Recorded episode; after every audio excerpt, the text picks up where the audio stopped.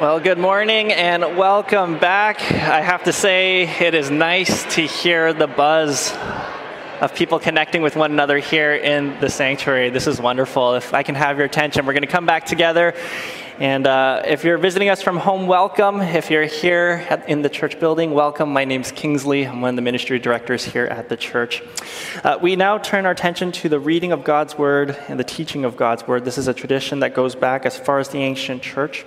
And so to help us with the reading of God's word, I invite James to read for us. So, uh, James. Our reading today is from Second Corinthians seven, two to sixteen. Make room in your hearts for us. We have wronged no one. We have corrupted no one. We have taken advantage of no one. I do not say this to condemn you, for I said before that you are in our hearts, to die together and to live together. I am acting with great boldness towards you. I have great pride in you. I am filled with comfort. In all our affliction, I am overflowing with joy. For even when we came into Macedonia, our bodies had no rest, but we were afflicted at every turn, fighting without and fear within. But God, who comforts the downcast, comforted us by the coming of Titus, and not only by his coming, but also by the comfort with which he was comforted by you, as he told us of your longing, your mourning, your zeal for me, so that I rejoiced still more. For even if I made you grieve with my letter, I do not regret it, though I did regret it, for I see that the letter grieved you, though only for a while. As it is, I rejoice, not because you were grieved, but because you were grieved into repenting. For you felt a godly grief, so that you suffered no loss through us. For godly grief produces repentance that leads to salvation without regret, whereas worldly grief produces death.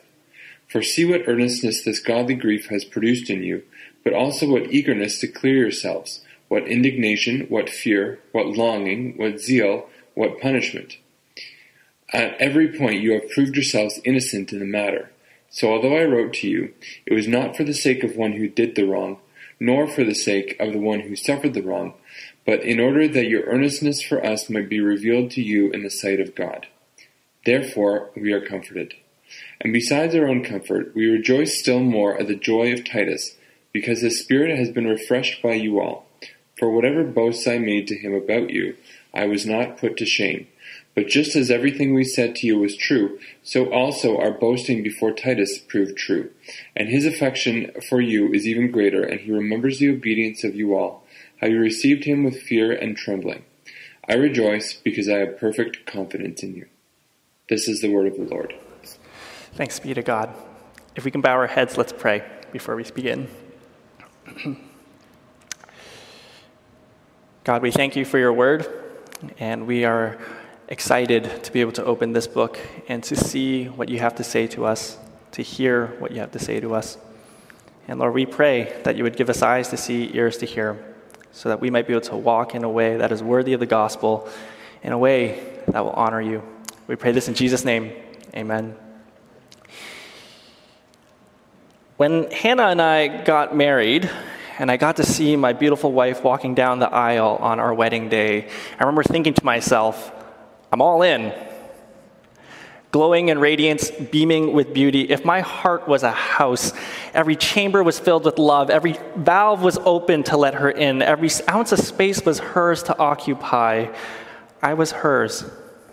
And that woman right there, that beautiful woman right there, she was mine. Fully committed, I said in my soul, I am all in. And it's a miracle. It's a miracle as I look back, because before we could get there, years earlier, no longer than three months after we started dating, Hannah came to me and said, I'm all out, I'm out, I'm out. Why? Confronting my lack of commitment to her in my time, my energy, my attention, because of other things I had going on in my life, Hannah said, I didn't sign up for this. And if things don't change, I'm out. I'm all out. I want nothing to do with you. That was the first time I learned not to mess with this gloriously adorable five-foot-one woman. But it was also the day that I learned and was reminded that mutual love and commitment is non-negotiable in any relationship. It's, it's non-negotiable. And conceptually, many of us get this, yet in practice, we're not always consistent. In fact, Canadian psychotherapist Cassandra Petrella once wrote, most people, most people from uh, the perspective, uh, come from the perspective and operate under the perspective of I come first in a relationship. We often prioritize our needs before the needs of others. And when we see our friends and partners operating from the same individualistic perspective, we feel forgotten, we feel neglected, we feel uncared for. Hannah felt this way in our relationship when we first started. And I'm wondering, have you ever felt this way? Maybe with friends, with family, maybe with colleagues. If you have felt this way, you're not alone. You're not alone because in our passage today, we see this isn't anything new. In fact, Paul, Paul the Apostle, writes to his friends in the ancient world a second letter, a plea, asking them to make room for us in our hearts. This is a plea for mutual love and mutual commitment. Some of Paul's friends responded positively to his first letter, and now he's trying to win the hearts of his other friends, the remaining friends. And as we reflect today on Paul's second plea for gospel commitment, we're going to see what gospel commitment looks like. We're going to see the, the form of gospel commitment, and we're going to see the fruit of gospel commitment. And Lord willing, Lord willing, this will help us embrace this kind of commitment in our own lives as we engage one another in this church. These are our two points today: the form of gospel commitment and the fruit of gospel commitment. Let's look at verse two to six. As we look at verses two to six, we get a glimpse of what gospel commitment looks like. In short, it's like a multifaceted diamond. Gospel commitment is transparent, it's full of integrity, and it's also graciously patient. Let's see how Paul models this and reveals each facet of gospel commitment, starting with transparency. Paul's transparency is sprinkled all throughout this passage. We see this in his willingness to call out imbalances in his friendship, and also his willingness to express his feelings to his friends. He says, "Make room in your hearts for us," verse two. "We're afflicted at every turn, fearful within," he writes in verse five. We see gospel commitment is transparent. It won't hold back to express what it needs, and it won't hold back to express how it feels. This is the first facet of gospel commitment. It's transparency. Verse two highlights another aspect, another facet of gospel commitment, namely integrity. Paul writes, "We have wronged no one. We have corrupted no one. We have taken advantage of no one." The words wronged, corrupted, and took advantage of might seem generic to us, bland, even, even almost synonymous. But scholars believe actually these are very specific choice terms, terms that are referencing accusations that were brought against Paul, things, specific things that kept his friends from making room in their hearts for one another in gospel commitment. Like boxes of clutter that they stored in their hearts, some of his Corinthian friends were bitter over Paul's response to sin in their community. He had called them out, and he had hurt them. They felt like they were wronged. Others were upset because Paul didn't look like their quote-unquote true apostle. Poster apostles were supposed to be strong, proud, elegant. Apparently, Paul was neither of those things. People felt like Paul wasn't true. He was corrupting them, teaching them false things because he wasn't a quote-unquote true apostle. Others, others insisted that Paul was a conniving con man who, who knocked on their door and cheated them for financial gain. They had taken advantage of him, of them. Paul says, "That wasn't me." In gospel commitment to you, my friends, Paul says, "I'm innocent. I've wronged no one, corrupted no one, taken advantage of no one." Integrity and transparency are the first two facets of gospel commitment. And these are unbelievably important traits for any committed relationship, because these two traits reflect and affect our ability to trust one another. I mean, let's think about it. Without integrity, How can gospel friends, how can friends in general trust that they won't betray one another? Without transparency, how can gospel friends know what's in each other's hearts? How do we know if we've done something to hurt one another? How do we know if someone's angry at us, if there's something we can do to change? We need integrity. We need transparency. And Paul understands this, and so he's adamant to show us in our text today these two facets of gospel commitment, transparency and integrity. But we said this is a multifaceted diamond, so if we keep turning it, we'll see another facet, the final facet, that's gospel patience, gracious patience. Verse three shows us that gospel commitment is graciously patient. He writes, I do not say these things to condemn you, for you are in our hearts to die and to live together. Refusing to guilt trip his friends for their imbalanced commitment and instead affirming his love for his friends, Paul refuses to retaliate. And John Calvin, a theologian, uh, couldn't help but notice Paul's self-awareness here in verse three. Knowing that readers might take verse two as a subtle jab back at them, Calvin points out that Paul intentionally softens his tone. I do not say these things to condemn you, he writes. This patience is, is striking. I mean, just pause for a moment and think about how we respond often to one another in our day and age when wronged. How do we normally respond to one another? Most of the time, we retaliate. We attack, we avoid, or we even ignore one another in apathy. For, for those of us who avoid conflict, we run from the person and say all is well, yet our body language and even our gossip says otherwise. For those of us who attack, we stand our ground and criticize and, and cut down one another with our words, with no regard for what harm might be done. For those of us who ignore, we simply just leave our friendships without even saying a word. We actually have a really good example of this. Just a week ago, C B C published an article covering how Canadians are unfriending each other on Facebook because of their views over the vaccine mandates and the Freedom Convoy. I get it.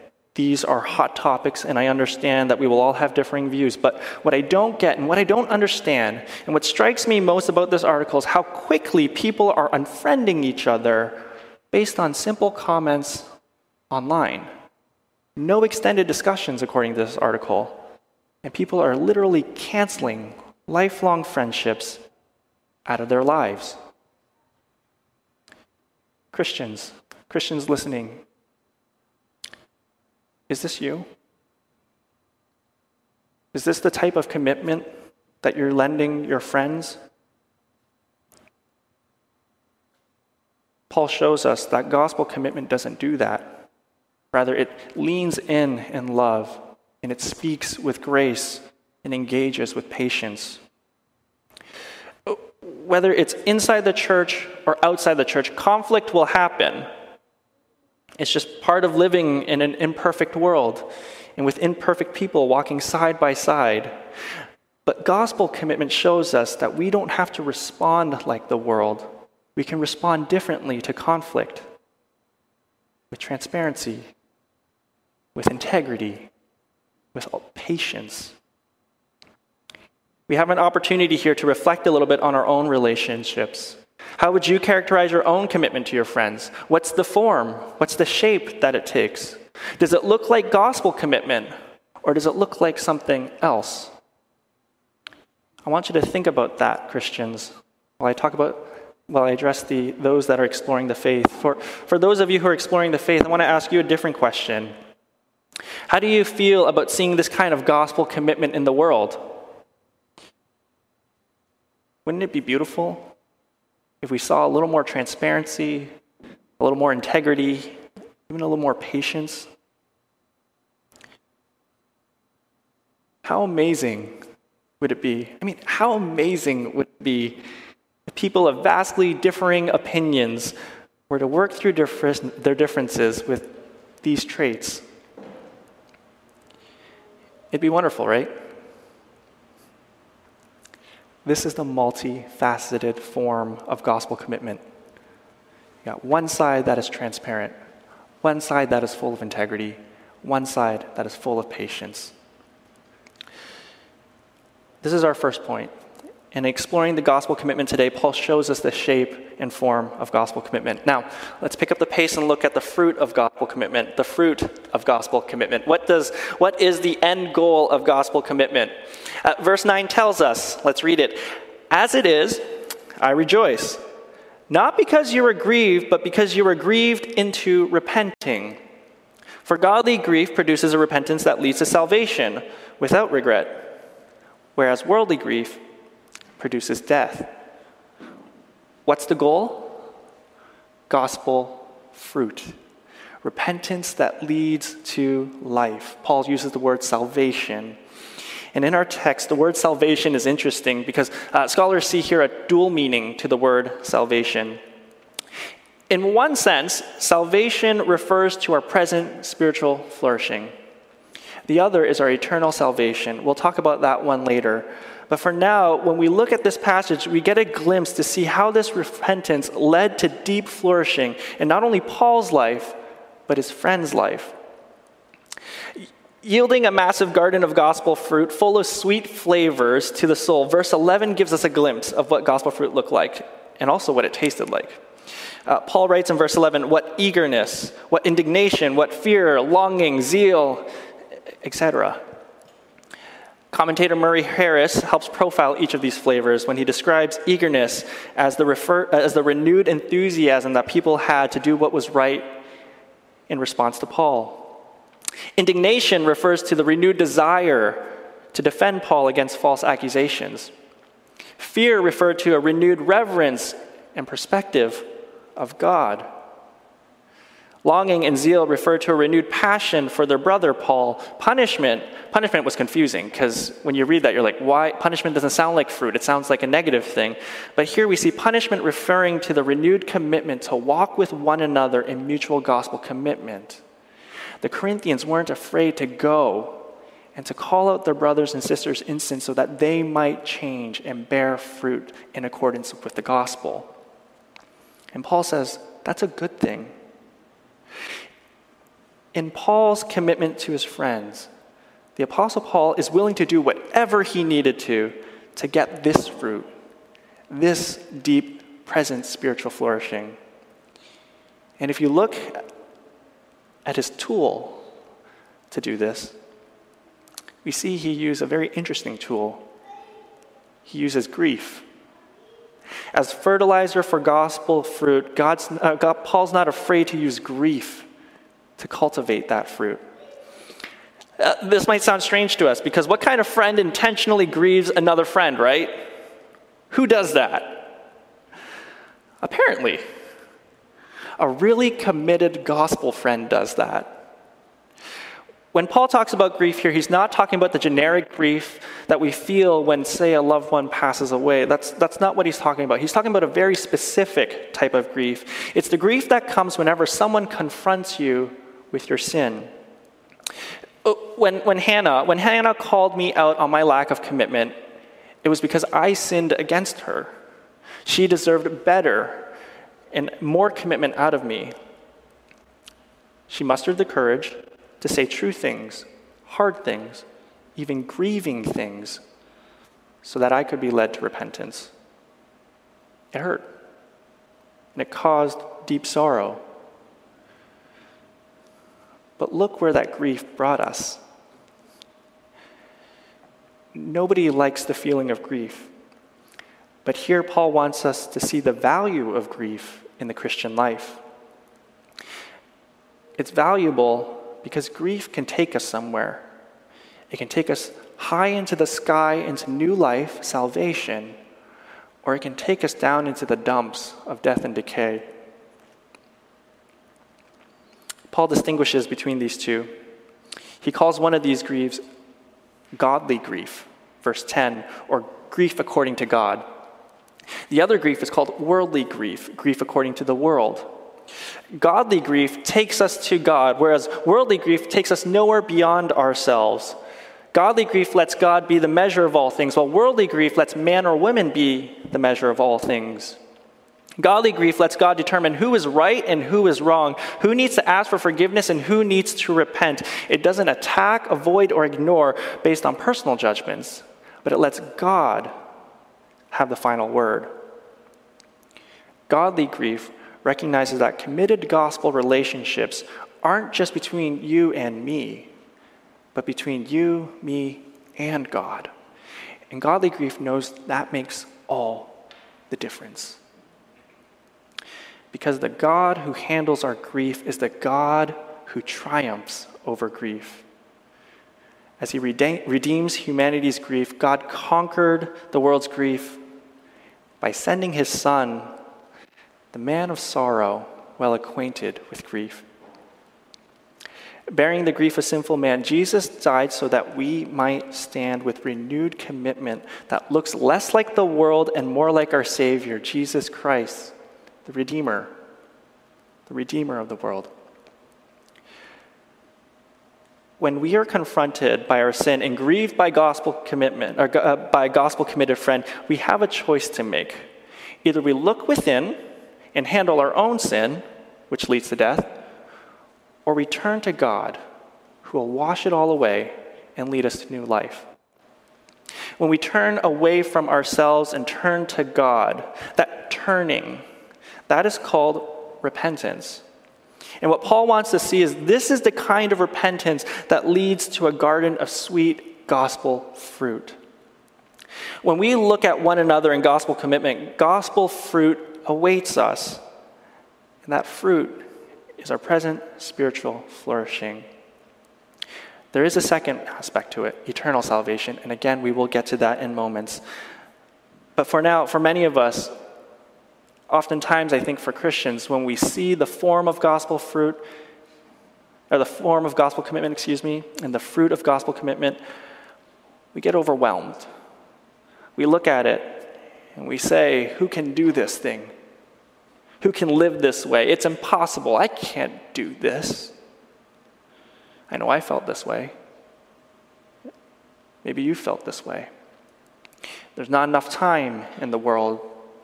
There's not enough energy in the world. There's not enough resources in the world to allow me to walk in this way. If you're a Christian, I want you to know something. That's a lie. That's not true.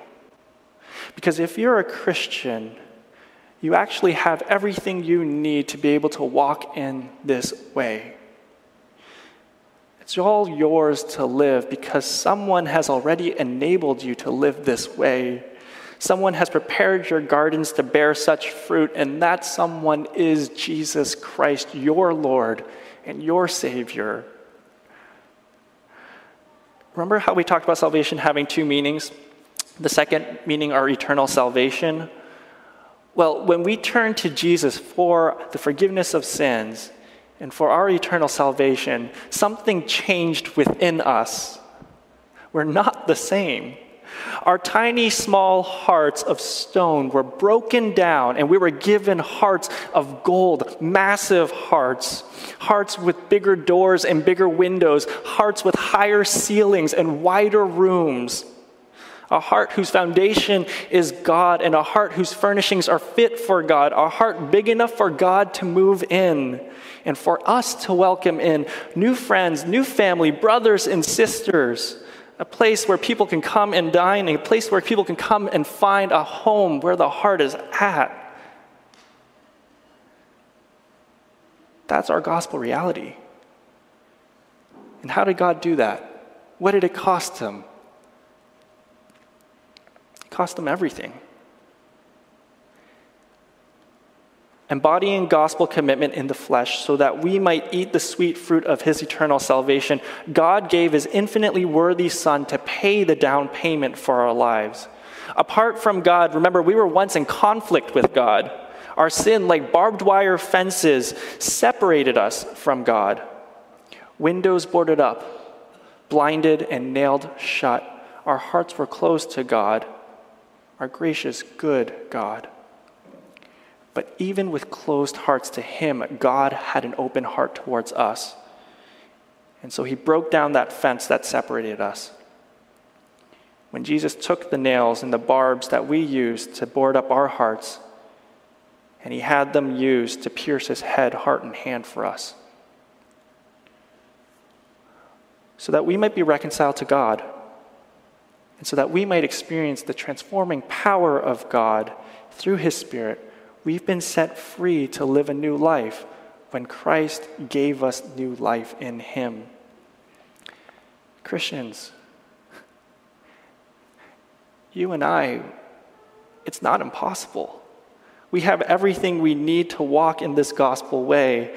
And Jesus walked ahead of us so that we might taste and see the sweet fruit of his way. If you are saved because of Jesus, you already taste that. You already see that personally in your own life. Now we're just taking it from the horizontal and spreading it on the, now we're taking it from the vertical and spreading it to the horizontal. If you're finding your, yourself uh, struggling with walking with gospel commitment, or finding yourself struggling with capacity for gospel commitment, I encourage you to look into your life and to check the rooms of your heart. What have you filled your new heart with? Have we filled it up with? Uh, have we filled up the space with more of our stuff, cluttered or stored it up with more things that ultimately serve us? I mean, it's possible, right? More often than not, when we move into bigger homes, we find all of a sudden, three years later, all of a sudden there's not enough room. Why? Because we bought more stuff for us, and we filled up the rooms. It happens sometimes, even in our spiritual life. I encourage you to ask your friends, to check your schedules, to check your priorities, and see what it is that fills your heart right now and keeps you from loving others. We have a chance to make room in our hearts today for one another by clearing the clutter and committing to one another in gospel-committed love. The question is, is if we will walk in it. Will you walk in it? It's not a question of whether you can.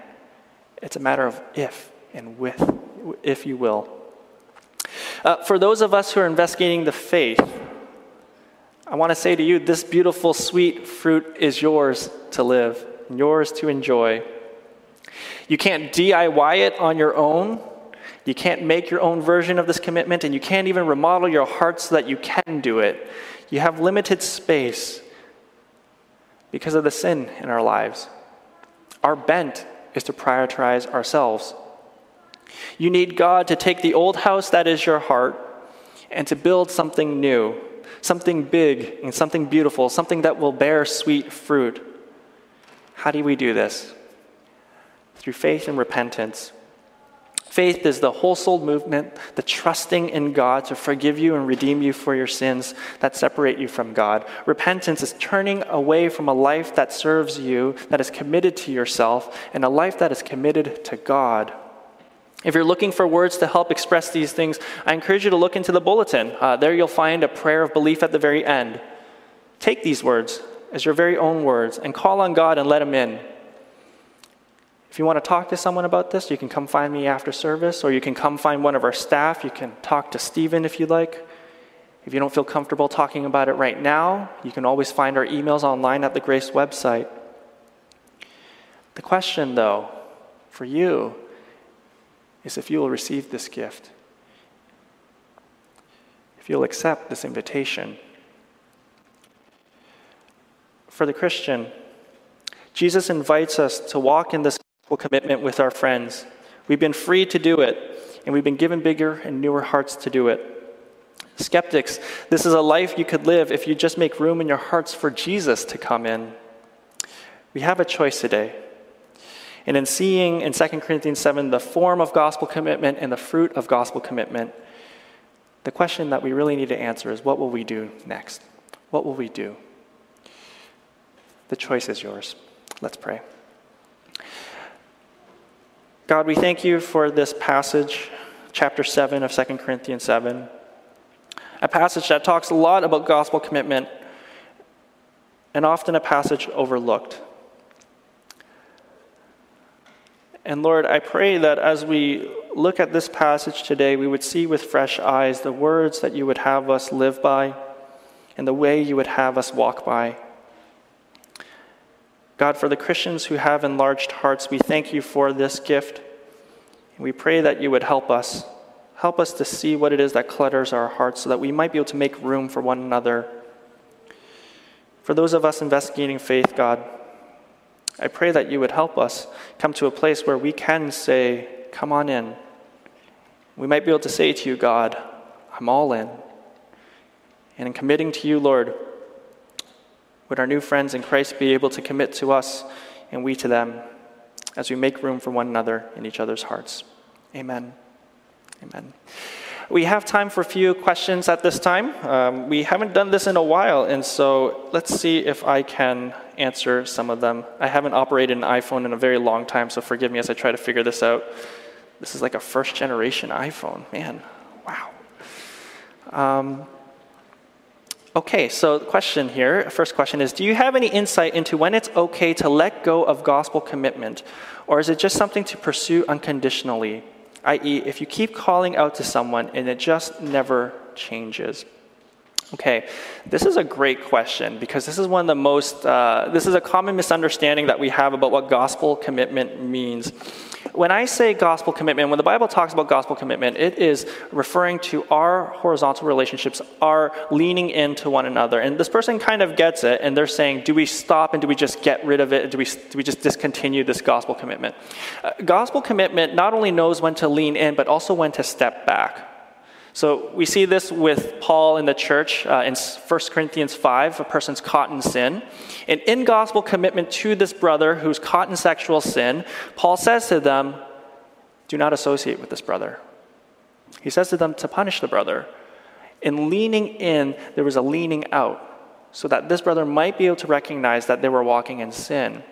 And so sometimes, sometimes for certain relationships, if say someone's walking in sin and you've talked to them, you've talked to them, you've leaned in, you've pursued, and they're not listening, you have to say to them, look, you're not walking according to the gospel. And if you don't walk according to the gospel, I cannot be your friend this way, and I need to take a step back. When you're ready, you can come back to me, but hey, this is not appropriate and this is not right. And that's part of what church discipline is. And oftentimes uh, we, we do this not because it brings us joy, but because there's a hope, as First Timothy teaches us, there's a hope that the person will come to repentance and come back to us in restore, restored and renewed relationship. And so uh, let's, let's not misunderstand here. We can still, even in leaning back occasionally and with wisdom, we can still lean in. There's, it's a very interesting and paradoxical relationship when it comes to gospel commitment. Okay. Second question here. Um, okay, so it says, can you comment comment on levels of commitment? Things like marriage have a clear, explicit commitment versus it being a sin to not to be not as committed to a partner during a dating period, that is dating versus being married. Thanks. I'm not quite sure I'm understanding this question. Um, let me read this again. Can you comment on levels of commitment? Things like marriage have a clear, explicit commitment versus it being a sin to be not as committed to a partner during a dating period. Oh, okay, I see what you mean. So we're making a distinction here between like husbands and wives, you don't have a choice. If you're married, you got the band on, you made the vows, you're stuck for life. Um, maybe not the most... Uh, you get the point. And then on the other side with dating, it's like, oh, you don't have the band, you're not stuck for life. And so where does commitment lie there? Okay.